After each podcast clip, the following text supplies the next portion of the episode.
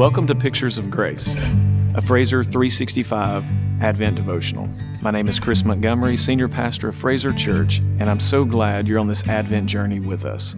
May the Lord bless you today as we learn about His unmerited grace. Welcome to day 25 of Pictures of Grace, an Advent daily devotional. Today's title is Finding Healing in Our Hurt. According to Natalie Chambers Snapp, Bathsheba's suffering led her to bear fruit that grew while she was in the deepest valley of her life. And if we view our pain and suffering with an external perspective, our own brokenness can nourish our future souls and the souls of others.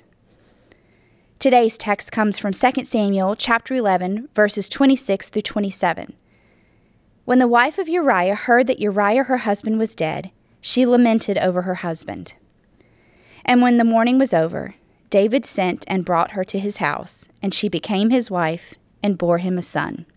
But the thing that David had done displeased the Lord. The scripture is clear that David's sin displeased the Lord. Notice it didn't say Bathsheba sinned. Nowhere does scripture say that Bathsheba sinned. We are not told one time that Bathsheba's actions angered or displeased God. Bathsheba has been the victim of David's inability to find victory over his temptations. Natalie Chambers Snapp sums up Bathsheba's pain with these words So now Bathsheba had been forced to commit adultery, was pregnant with an illegitimate child, and her husband was dead. I'd say Bathsheba was experiencing some trauma, wouldn't you? In her insightful book, The Bathsheba Battle Finding Hope When Life Takes an Unexpected Turn, Snapp gives these words concerning healing. Healing is a process. So while some immediately feel set free from their pain, not everyone does. However, the first step of healing is to recognize you cannot carry your burdens alone anymore.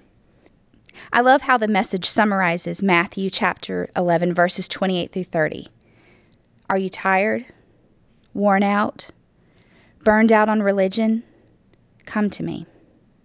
Get away with me, and you'll recover your life. I'll show you how to take a real rest.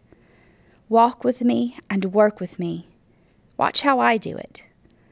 Learn the unforced rhythms of grace. I won't lay anything heavy or ill fitting on you. Keep company with me, and you'll learn to live freely and lightly. Living freely and lightly sounds wonderful, doesn't it? All of our pain and suffering, which is our trauma, affects our lives. Healing this trauma certainly isn't easy. However, the reward for having the courage to start the process of healing from your trauma has the power to change the complete trajectory of your family line. Bathsheba found healing and a restored life. Both Bathsheba and David found healing and restoration.